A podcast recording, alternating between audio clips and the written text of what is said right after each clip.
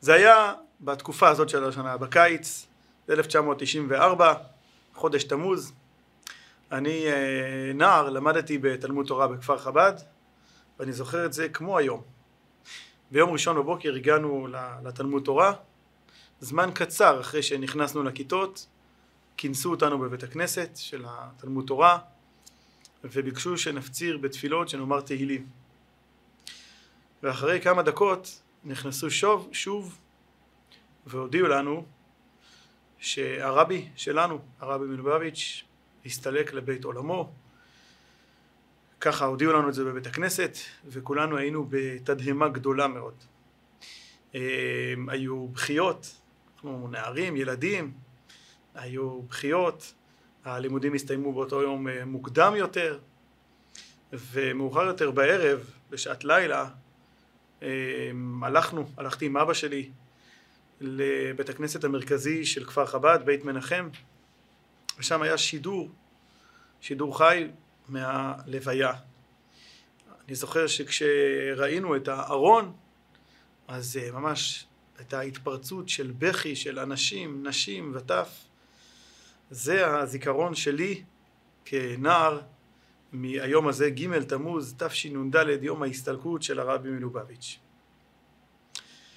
במשך השנים שאחרי, אז אה, חב"ד והרבי בראש חב"ד אה, הולכת וגדלה, ומפעל השליחות מתפשט לכל עבר, ואלה השנים שעיצבו את האישיות שלי, אלה השנים שהייתי בישיבה, ובשנים הללו גמלה בליבי ההחלטה שבבוא היום, כשאני אקים בית בישראל, אני אצא לשליחות.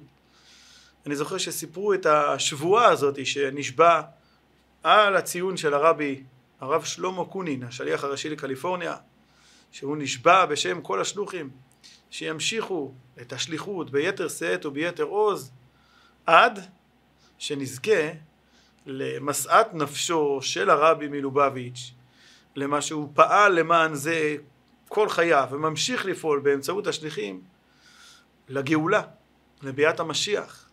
אחד הדברים שיבואו עם הגאולה זה תחיית המתים ולכן אנחנו מאמינים ומצפים ופועלים למען העידן הזה של הגאולה שבו אנחנו נזכה להתראות שוב עם הרבי שלנו בגאולה הזאת. בשיעור הזה שאנחנו מדברים היום בסמיכות ליום ההילולה של הרבי לג' תמוז אני רוצה לשתף קצת חוויות אישיות ו...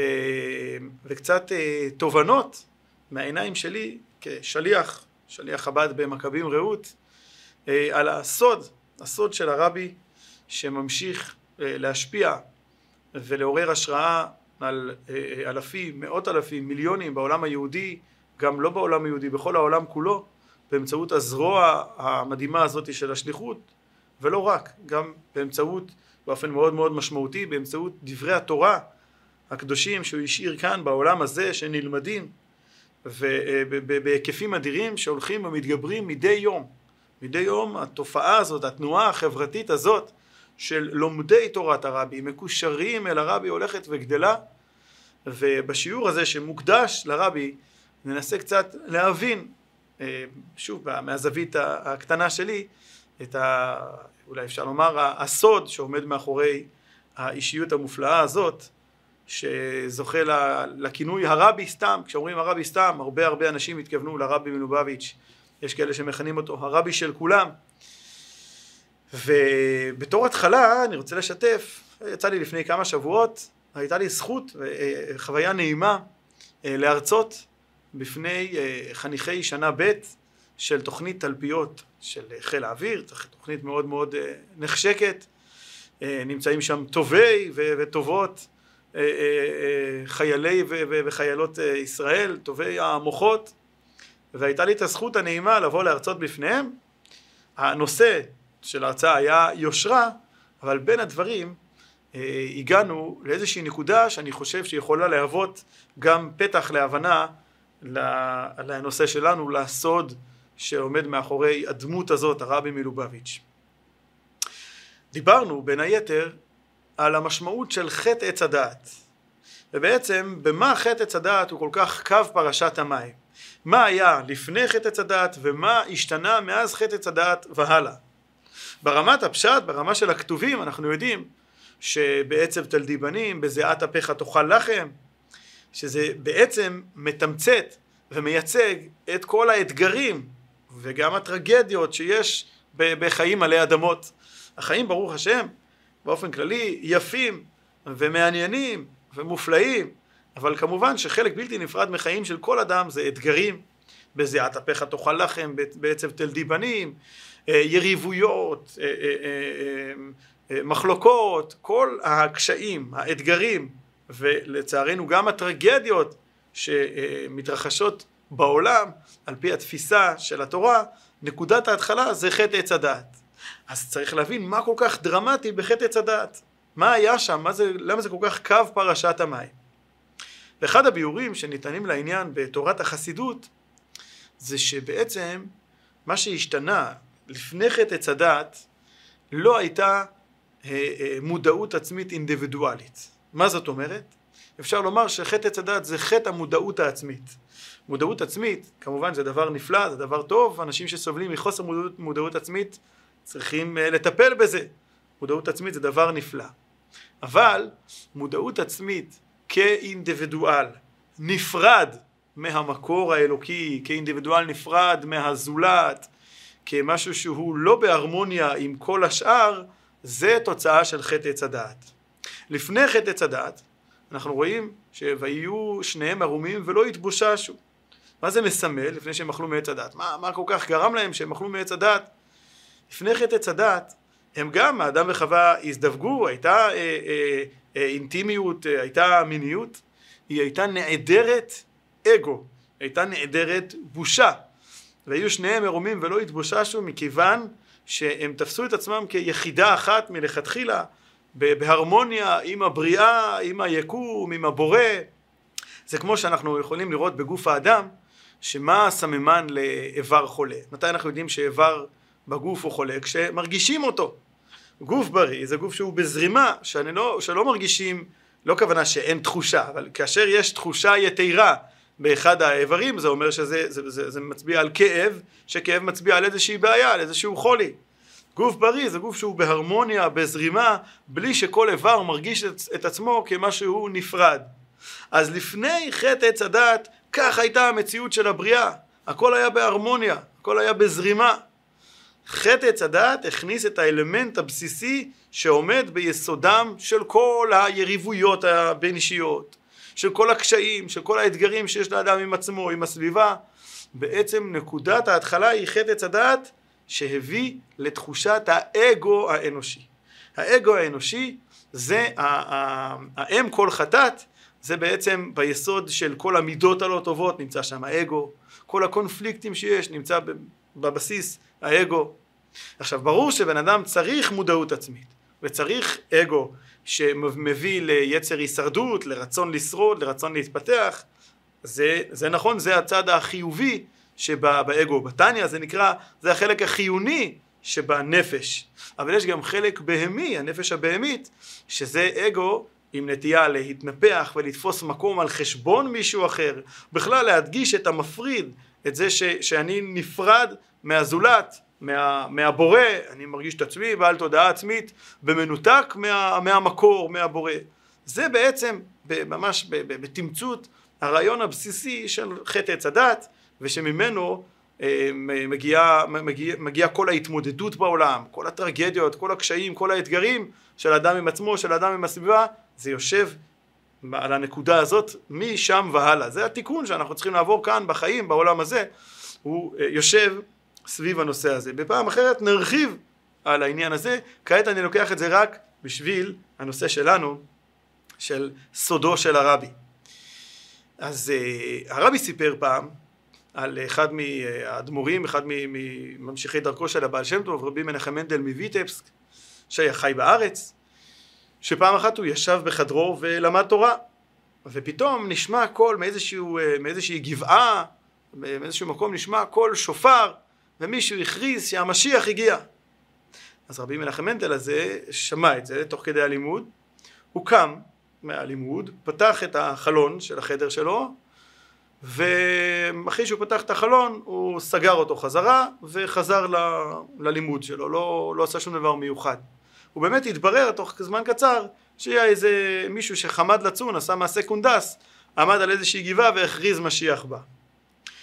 אז פעם הרבי ניתח את הסיפור הזה, למה אותו רבי מנחם מנדל, מה, מה, מה הסיפור הזה שהוא קם מה, מהלימודים, יש לו רוח הקודש, אז הוא יכול להמשיך לשבת וללמוד, ולדעת שה, את האמת שהמשיח עדיין לא הגיע, שזה סתם מעשה קונדס. אם הוא היה צריך כאילו לבדוק את זה, אז למה הוא צריך לקום מהמקום, להפסיק מהלימוד, לפתוח את החלון, מה זה הפעולה הזאת שהוא פתח את החלון ובדק את זה, מה, מה הוא מצא, מה הוא גילה כשהוא פתח את החלון. אלא, מסביר הרבי דבר מעניין, שבעצם אצלו, אצל רבי מנחם מנדל, בחדר, היה כמו שיהיה בביאת משיח. אצלו המשיח כבר הגיע בחדר, כשהוא ישב ולמד תורה, המשיח כבר היה כאן. הייתה השאלה האם המשיח הגיע לכל העולם, האם המשיח הגיע באופן כללי. אז זהו היה צריך להוציא את האף שלו מחוץ לחדר שלו, בחדר שלו היה אווירה ואוויר וריח של משיח. הוא היה צריך להוציא את הראש שלו מחוץ, ואז הוא זיהה שלא, שזה היה באמת מעשה קונדס, המשיח עדיין לא הגיע לכולם.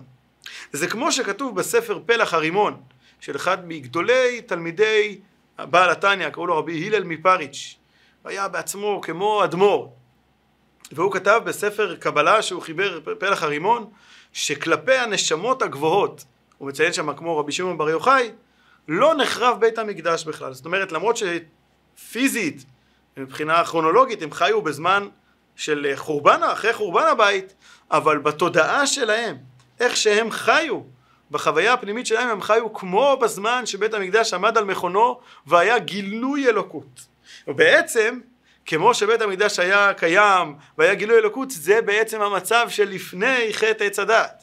חטא עץ הדעת הביא לעולם, מה שאמרנו, את הקלקול הזה, את הערבוב הזה, את התחושת הנפרדות, ובבית המקדש, במקום קודש הקודשים, שם ש... ירדה בחזרה השכינה ושרתה והתגלתה, ושם הכל היה בהרמוניה מוחלטת עם האלוקות, זה בעצם מה שמייצג בית המקדש. אז אומר לנו רבי הלל מפריץ', שיש נשמות כאלה שאומנם מבחינת ציר הזמן הם חיו בזמן שהאלוקות לא הייתה גלויה בכל העולם כולו כמו שהיה בבית המקדש, כמו שיהיה לעתיד לבוא וכמו שהיה לפני חטא עץ הדת, אמנם בציר הזמן הם לא חיו בתקופה הזאת אבל בחוויה, בתודעה שלהם הם כן חיו כך וזה הסיפור עם רבי, אותו רבי מנחם מנדל שאצלו בחדר היה כמו לפני חטא עץ הדת, כמו שיהיה בביאת המשיח בזמן הזה של האחדות המופלאה של ההרמוניה המלאה עם המקור האלוקי.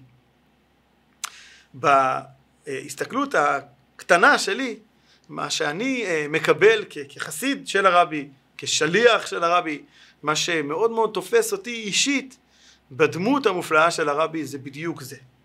התחושה שלי בכל טקסט שלו שאני קורא, לומד, בכל אה, אה, אה, קטע וידאו או אודיו שאני צופה או מאזין לו, ובכל הסיפורים שאני שמעתי במשך השנים אודותיו, זה מה שאני רואה לנגד עיניי, הרבי כצדיק עליון שחי באמת באמת כמו בגאולה, באמת באמת כמו לפני חטא הדעת, נקי וחף משום אלמנט שיש בו איזשהו קמצוץ של נגיעה אישית, של אגו, כל כולו, כל כולו ממש למען עם ישראל באופן טוטאלי, באופן מוחלט, הקדיש את חייו למען עם ישראל ולמען להביא את כל העולם, גם אותנו, למצב הזה של הגאולה, שהוא בעצם המצב שאנחנו חוזרים לאותה התגלות אלוקית מופלאה שהייתה לפני חטא עץ הדת, זאת שהייתה בבית המקדש, ואף יותר, כיוון שהגאולה זה העידן המושלם.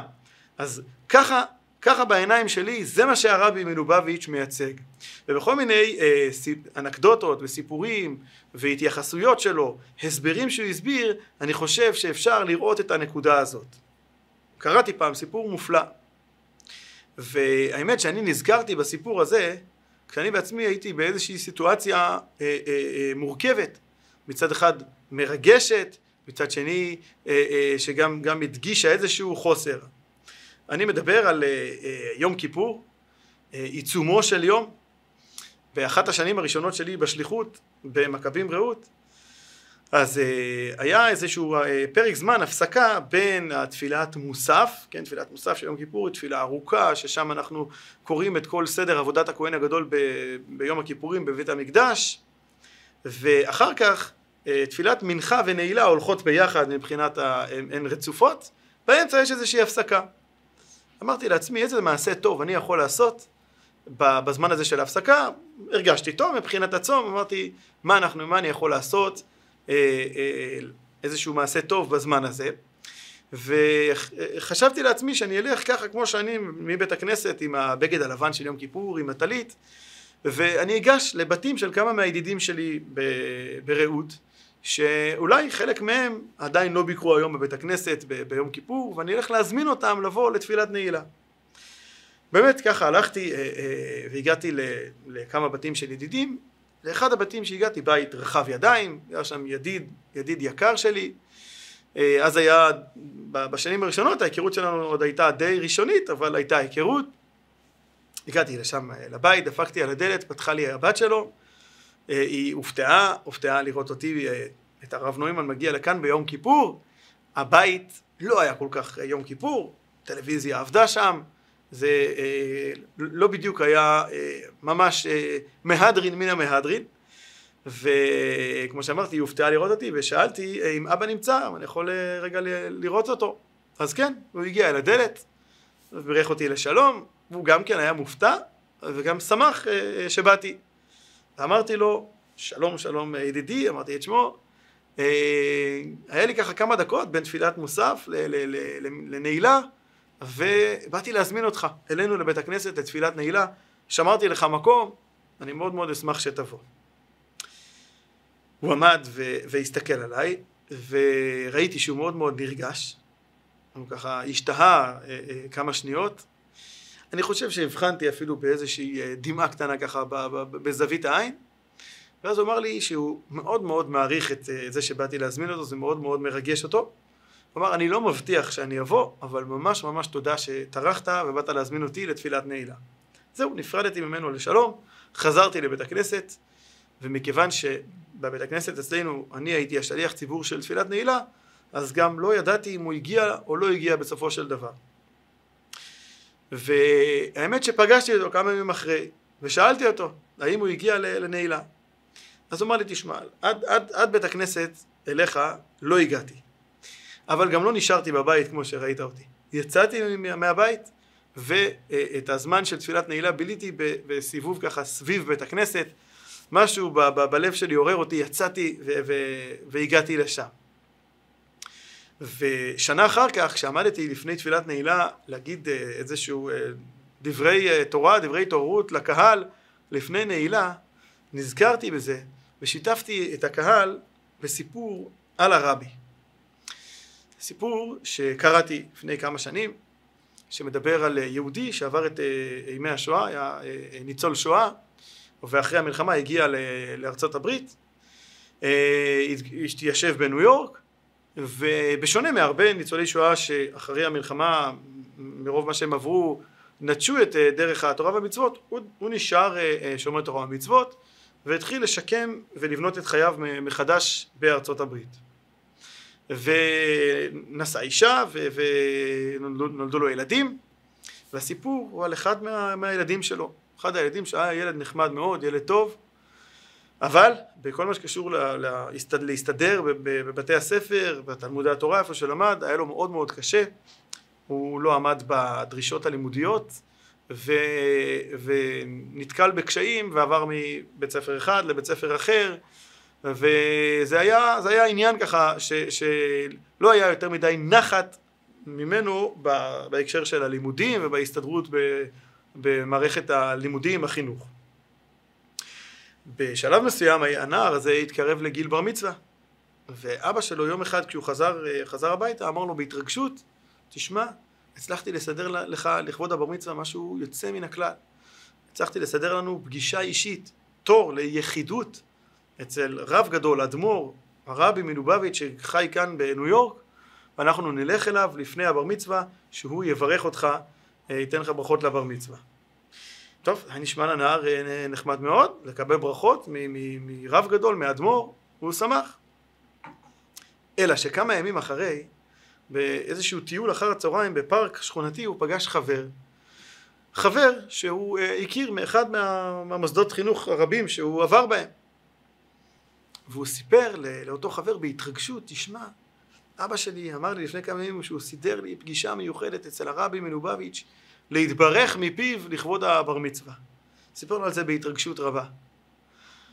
אז החבר ש, ש, שזכר אותו אמר לו, תגיד, אתה, אתה יודע לפחות איזה מסכת אתם לומדים השנה בבית ספר שאתה לומד? אז הוא אמר לו, למה, מה זה משנה? אז הוא אמר לו, תתכונן. הרב הזה, אני גם הייתי אצלו לפני הבר מצווה. הוא ישאל אותך שאלות מהלימודים שלך, תעשה, תעשה הכנות. הילד, הנער הזה, שמע את זה, חשכו עיניו.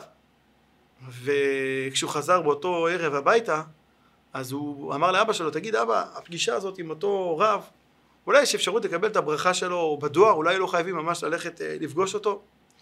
אבא שלו אמר לו, מה פתאום, על מה אתה מדבר? זה כזה, כזה דבר, זה כל כך נדיר וכל כך מיוחד, מכל העולם שואפים ולזכות להגיע אליו, אז אנחנו לא נוותר על זה בשום אופן. טוב, חלפו הימים והמועד של הפגישה אה, התקרב, וכאן המקום להזכיר, לציין, שבסמיכות זמן לאותו אירוע אה, היה, היה אירוע בבית ספר, היה איזשהו אה, תקרית שלו בבית ספר שבגינה המורה הטיל עליו עונש, הטיל עליו עונש, הוא היה חייב ללמוד איזושהי משנה אחת מהמשניות שהם למדו, הוא היה צריך ללמוד אותה בעל פה וזה היה תנאי כניסה שלו חזרה לבית ספר, ממש היה משנה ארוכה שהיה צריך ללמוד ולהיבחן עליה. ומגיע היום של, ה, של הפגישה עם הרבי, של היחידות, באותו יום עדיין הנער ניסה ככה להגיד לאבא, אני לא מרגיש טוב כל כך, אולי נוותר על זה, אבא אמר לו בשום פנים ואופן, לא משנה איך מרגישים על זה, לא מוותרים, והוא הולך לו על הפגישה הזאת וכבר מריץ בראש את הסרטים, מה יהיה, שאותו רב יתחיל לשאול אותו שאלות והוא לא ידע כלום, ואיזה בושות יהיה לאבא שלו, ו- וככה ככה הנער הזה הולך מפוחד לפגישה עם הרבי מלובביץ'. מגיעים לפגישה, הרבי מקבל אותם בחמימות, כדרכו, מתעניין על, בשלומו של האבא ובחיים החדשים שלו כאן אחרי המלחמה בארצות הברית, ואז בלי שום הקדמה, בלי שום אה, אה, אה, אה, חימום או שאלות פתיחה, הרבי פונה לנער ומתחיל לשאול אותו שאלות, שאלות אה, תורה, בתורה על משנה. הוא שואל אותו שאלה, והאבא נלחץ ככה מה, מהדבר הזה, אבל הילד עונה, הנער עונה, תשובה מצוינת. שואל אותו עוד שאלה, והנער עונה עוד תשובה מצוינת. וככה עוד כמה שאלות, הנער עונה אחת לאחת כמו עילוי, כמו בקיא גדול במשניות. האבא יושב שם כולו קורן מאושר, דמעות של, של התרגשות ושמחה, איזה נחת הוא רובה מהנער הזה שלו, שכל כך הרבה הוא עבר איתו סביב העניין של הלימודים, ו, ו, ובדיוק עכשיו הפגישה אצל הרבי, הרבי שואל אותו שאלות, והוא יודע כל כך יפה ו, ו, ומתרשם. הרבי הרעיף עליהם ברכות ונפרדו לשלום. ביציאה האבא חיבק את הבן שלו בהתרגשות ובאושר אינסופי. ואכן, הרבי שאל את הנער הזה שאלות, כמה שאלות, בדיוק בדיוק בדיוק מאותה משנה שהנער הזה כן למד, אותה משנה שהוא קיבל בתור עונש והוא למד אותה שהוא היה חייב. הרבי, אה, אל תשאלו אותי איך הוא ידע איזו משנה זאת, אבל אה, הוא שאל אותו שאלות מהמשנה הזאת, וככה הנער חווה, והנער והאבא חוו חוויה מרוממת של אה, נחת רוח. אז כמובן שיש בסיפור הזה רוח הקודש של הרבי, איך הוא ידע ה... שזה המשנה שהנער יודע, אבל יש כאן משהו הרבה הרבה יותר פשוט ו- ו- ואנושי, ויש כאן משהו שמאוד מאוד מייצג את הגישה הכללית של הרבי. הרבי הסתכל על הנער הזה וראה אותו מבעד לעדשה של המשנה הזאת שהוא כן יודע. וזה מה שאני חשבתי לעצמי כשעמדתי לפני תפילת נעילה אצלי בבית הכנסת במכבים רעות. חשבתי לעצמי שהקדוש ברוך הוא מסתכל על כל היהודים היקרים האלה שבאים רק פעם אחת בשנה לתפילת נעילה, רק תפילה אחת. הם לא באים בשבת ולא ביום טוב ולא בתפילת שחרית של יום כיפור. חלק מהם גם לא באים לכל נדרי, רק תפילה אחת. רק תפילת נעילה. ואמרתי לעצמי שאין לי ספק שכמו שהרבי לימד אותנו, והרבי מסתכל על אותו נער דרך אותה משנה שהוא יודע, אז אין לי ספק שהקדוש ברוך הוא בוחן את אותם יהודים על תפילת נעילה. אם יעשה להם מבחן, ישאל אותם שאלות מתפילת נעילה. כי זה, אה, אה, זאת האמת הפנימית, זה העומק של הנשמה של יהודי, החיבור העמוק שלו אל הקדוש ברוך הוא, אל התורה, לא תמיד בא לידי ביטוי בכמות וב, ובעקביות ובאינטנסיביות, אבל אותה משנה, אותו פרק שהוא כן נמצא בו. הרבי מלמד אותנו להסתכל ולראות את כל המציאות של הנער הזה דרך המשנה הזאת שהוא כן יודע, ככה להסתכל עליו. וזה כמו שהרבי הסביר פעם על מה, ש, על מה שהמשנה אומרת, אל תדון את חברך עד שתגיע למקום, למקומו, והווה דן את כל האדם לכף זכות. אז אל תדין את חברך עד שתגיע למקומו, ידוע הפירוש בזה זה שמקומו גרם לו לחטוא. אתה שבא לדון את החבר, יכול להיות שהתמזל מזלך, והעיסוק שלך, הפרנסה שלך נמצאת בכלל בתוך איזה היכל שן, או בהיכל בית המדרש, אתה מלמד באיזה ישיבה, אתה נמצא בעולמה של תורה, מוקף רק ב- ב- ב- בתורה וקדושה, ואתה צדיק גדול. אבל החבר הזה שאתה רוצה לדון אותו, הקדוש ברוך הוא זימן לו שהפרנסה שלו היא בשוק, כך מסביר האדמו"ר הזקן בעל התניא בפרק ל"א. הפרנסה שלו היא בשוק, שם הוא מסתובב כל היום, ושם יש אה, דברים נוספים חוץ מספר תורה כזה וספר תורה אחר. והעין רואה והלב חומד, אז אתה עכשיו דן אותו על זה שהוא חוטא, אל תדון אותו עד שתגיע למקומו, מקומו גרם לו לחטוא. זה שלב אחד. יש שלב מתקדם יותר, הווי דן את כל האדם לכף זכות. מה זאת אומרת לדון לכף זכות? מסביר הרבי. הרבי מסביר שלדון לכף זכות זה לבוא ולהסתכל, נגיד חלילה אם בן אדם נכשל, אז אתה יכול רק להגיד שאוקיי, הוא נמצא במקום, במקום שגרם לו לחטוא, ואני במקום אחר, שזה כבר דבר יפה, זה, זה חשבון אחד שאנחנו צריכים לעשות. אבל אפשר לקחת את זה הלאה. אפשר לראות בכישלון של אותו אדם, לראות בזה כף זכות. מה הכף זכות שאפשר לראות בכישלון של אותו אדם? תעשה לעצמך רגע חשיבה, תחשוב רגע עם עצמך, הרי הכל מדויק, הקדוש ברוך הוא מנהל את העולם בהשגחה פרטית. האם יצא לך לחשוב פעם על עצם, עצם החלוקה הזאת, שאתה נמצא בבית המדרש והוא נמצא בשוק, למה היא?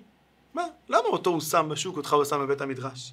כן, כל אחד והשוק שלו והבית מדרש שלו, תיקחו את זה ל, ל, ל, ל, לנסיבות שלכם. אבל למה זה באמת ככה? אם הרי הכל בהשגחה פרטית, אם הכל מדויק. אז אומר הרבי, תחשוב על זה שהקדוש ברוך הוא לא מנסה אדם בניסיון שהוא לא יכול לעמוד בו. ולכן, אם יש מישהו שהוא שם אותו במקום מאתגר יותר, זה אומר שהוא סומך עליו, שיש לו כוחות גדולים יותר. אם יש מישהו שהוא שם אותו במקום פחות מאתגר, יותר קל מבחינה רוחנית, זה כי הוא יודע שאם הוא ישם אותו במקום מאתגר יותר, הוא לא היה עומד בניסיון. זה כמו אה, אה, עורף וחזית, את מי שמים בחזית? את האמיצים, את אלה שיש להם כוח גדול ואומץ רב. אז ככה, מסביר הרבי, יהודי צריך לחשוב, כשאתה רואה מישהו שנכשל, שחוטא, במקום להתמקד בזה שהוא חוטא, תתמקד בפוטנציאל הגדול שיש לו לא לחטוא גם בנסיבות מאתגרות יותר מאשר שלך. זה, זה זווית, זווית אה, אה, כל כך עמוקה, כל כך מקורית. אתה יכול להיות תקוע ולהנהל עכשיו על, על מה שמדיד, הוא נכשל, אני לא, מי לא נכשל? כל אחד נכשל בדברים, אה, בדברים שלו, אבל אתה יכול להיות תקוע בזה, להתמקד בזה, הוא נכשל, אני לא. אומר רבי, תחשוב שנייה, למה הוא נמצא בכלל במקום יותר מאתגר ממך? זה בגלל, זה נקרא לדון לכף זכות, יש לו איזושהי זכות מיוחדת, יש לו איזשהו כוח מיוחד. כמו שאמרנו פעם, שרבי יהודה הנשיא מכבד עשירים על זה שהקדוש ברוך הוא נתן לאותו בן אדם את ניסיון העושר וידיעה שהוא מסוגל לעמוד בו. ניסיון גדול יותר מסמל כוחות גדולים יותר. אז כשאתה רואה אדם שנכשל בגלל המקום המאתגר שלו, תן לו קרדיט.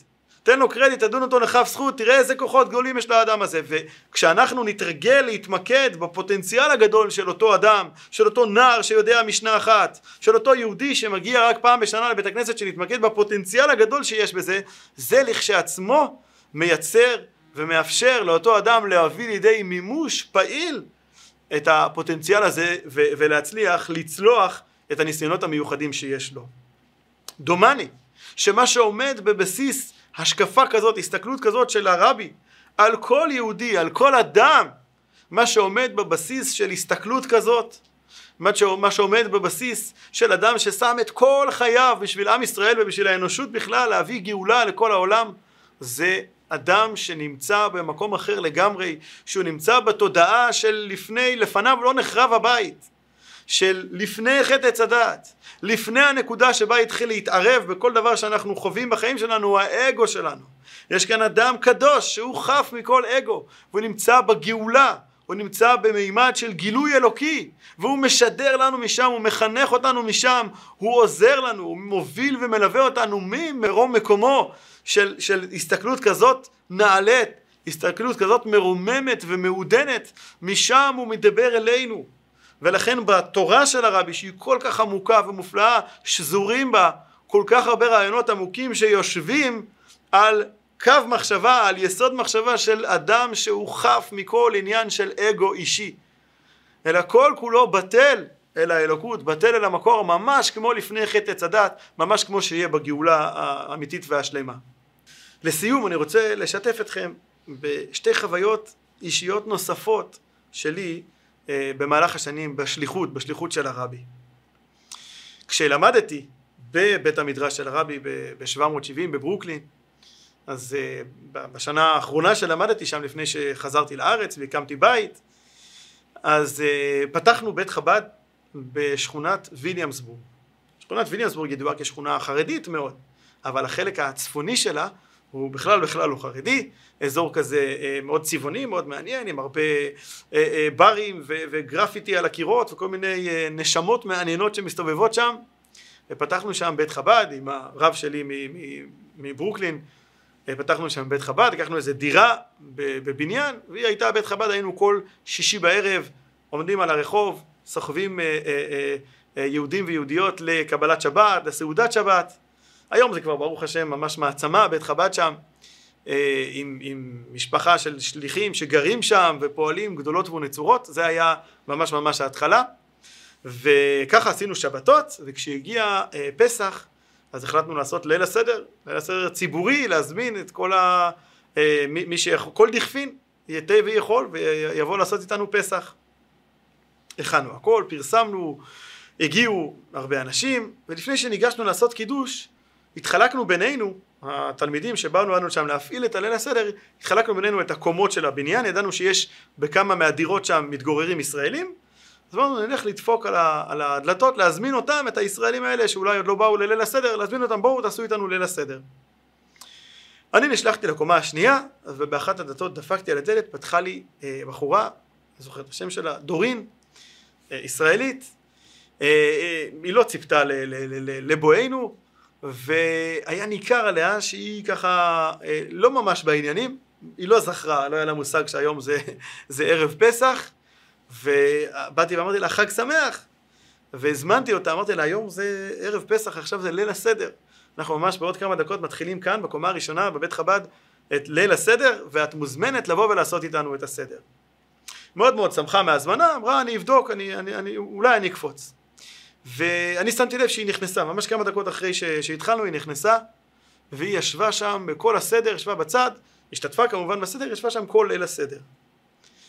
Uh, כעבור חודשיים, uh, חודשיים וחצי, אני נסעתי כבר לארץ, כאן הכרתי את uh, מי שנהייתה ברוך השם לאשתי והקמנו בית נאמן בישראל ובחגי תשרי של השנה אחרי uh, נסענו לביקור, כמו הרבה חסידי חב"ד שנוסעים לבקר בחצרו של הרבי בחודש החגים נסענו ליום כיפור וסוכות ובחג סוכות קפצנו לבקר בבית חב"ד בצפון ויליאמסבורג וראינו שם את דורין.